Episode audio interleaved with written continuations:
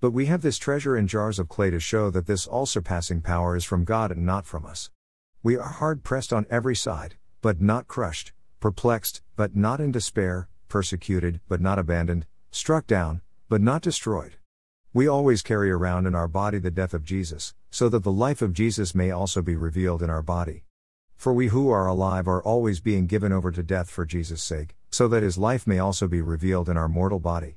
So then, death is at work in us, but life is at work in you. 2 Corinthians 4 7 12. Here, Paul speaks to us about our hardships. We are hard pressed, perplexed, persecuted, struck down. If this was all that he said to us, we would be saying to ourselves, This all too much for me, it's all so negative. I can't take any more of this, but it's not all that he says to us. He, also, says something else to us. It's something that's very much more encouraging. This is what he says to us We are not crushed, not in despair, not abandoned, not destroyed.